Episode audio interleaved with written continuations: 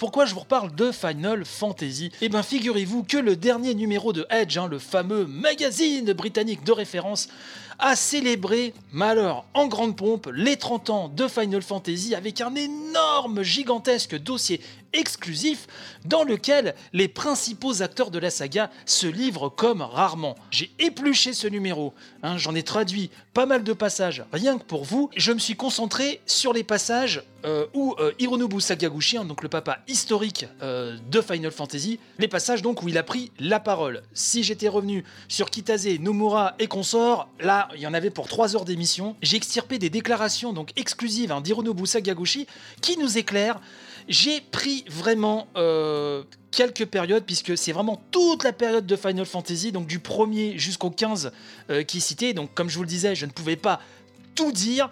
Je me suis concentré sur les tout débuts, sur FF6, un petit peu FF7 et le départ de Sagaguchi de chez Square. Quel que soit le sujet, ça permet de remettre en perspective et surtout ça nous apprend quelques petites choses. En tout cas, moi, euh, j'ai appris euh, deux trois anecdotes que je ne connaissais pas. Alors, je ne sais pas si euh, vraiment Sagaguchi les a livrées en première exclusive dans ce numéro d'Edge. En tout cas, il y en a certaines que je connaissais bien sûr, mais d'autres.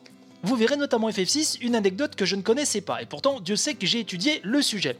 Bref, sur les débuts, Sagaguchi justement revient sur l'ambiance hein, qui a drapé la création du premier Final Fantasy. Et là, ça tord un petit peu le coup, vous savez, à ce mythe du jeu qui avait été fait pour sauver la boîte. Alors c'est un petit peu ça. C'est un petit peu ça. En tout cas, je cite Sagaguchi, donc qui dit que Square avait une situation financière très très très très compliquée. Donc là, c'était avant la, conception de Final Fantasy, hein, je, le précise. Monsieur Sagaguchi nous dit Nous avions essayé de faire des jeux pour le Famicom Disk System, mais nous n'avions pas les moyens pour, rivaliser avec les grandes entreprises. Donc le boss de Square hein, de l'époque a rassemblé les quatre game directors de l'entreprise et nous a demandé à chacun de faire une proposition de jeu, nous dit Sagaguchi. Les projets devaient être ensuite soumis au vote des employés pour savoir lequel aurait le plus de chances d'avoir un succès commercial. Je voulais faire un RPG depuis des années, et ce, depuis que j'avais joué à Ultima et Wizardry sur l'Apple II. Mais Square était concentré sur la réalisation de jeux Famicom, et sans fonction de sauvegarde sur la cartouche, je ne voyais pas comment faire fonctionner ces jeux. Puis, le Dragon Quest d'Enix est arrivé et il utilisait un ingénieux système de code pour sauvegarder. C'était primitif et simpliste, certes, mais ça a marché. Alors j'ai pitché Final Fantasy à la compagnie.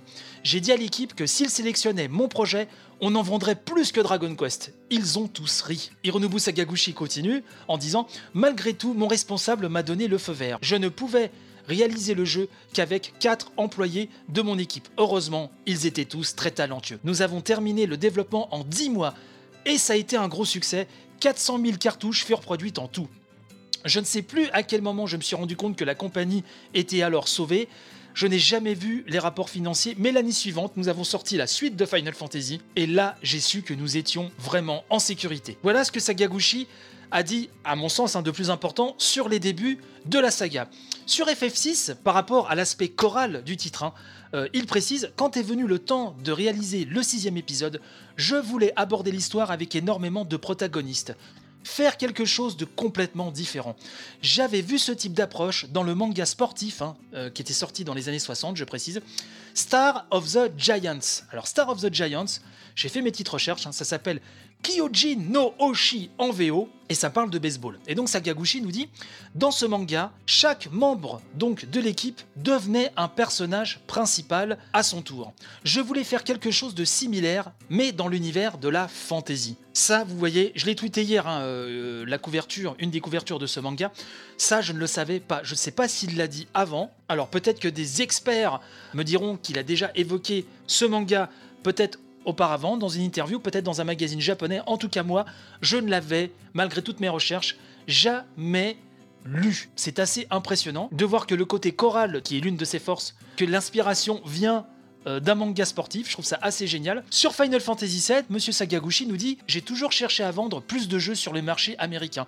Je voulais conquérir les États-Unis, mais rien de ce que nous avions essayé avant n'avait fonctionné.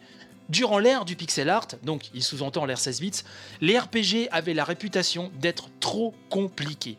Mais tout a changé avec Final Fantasy VII. Sur son départ, de chez Squaresoft. Il dit Bien sûr, la raison de mon départ est bien liée à l'accueil du film Final Fantasy, Les créatures de l'esprit, hein, pour ceux qui s'en souviennent, mais pas seulement, nous dit-il. Durant la période FF7, j'ai dû abandonner la programmation et je suis passé à la production et à l'aspect business de la chose. Ce n'était pas pour cela que j'avais rejoint cette industrie à l'origine. L'échec du film a donc été l'occasion pour moi de repartir de zéro et de revenir à ces choses pour lesquelles j'étais entré dans l'industrie du jeu vidéo. Et euh, à la fin de ce dossier, il conclut chaque fois. Alors, je, trouve vraiment ce passage formidable. J'avais hâte de, vous en faire part. Chaque fois que nous terminions un Final Fantasy, on faisait une grosse réunion avec toute l'équipe en vue d'un gros débrief.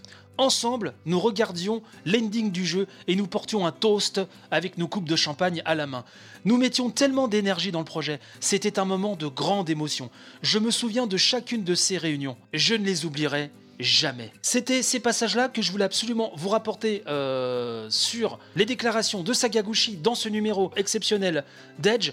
Si vous êtes vraiment ultra fan, allez-y, allez-y, allez-y, puisqu'il y a des documents d'époque, des très belles pages avec des illustrations magnifiques. Je vraiment, je conseille ce numéro à tout fan de Final Fantasy qui se respecte.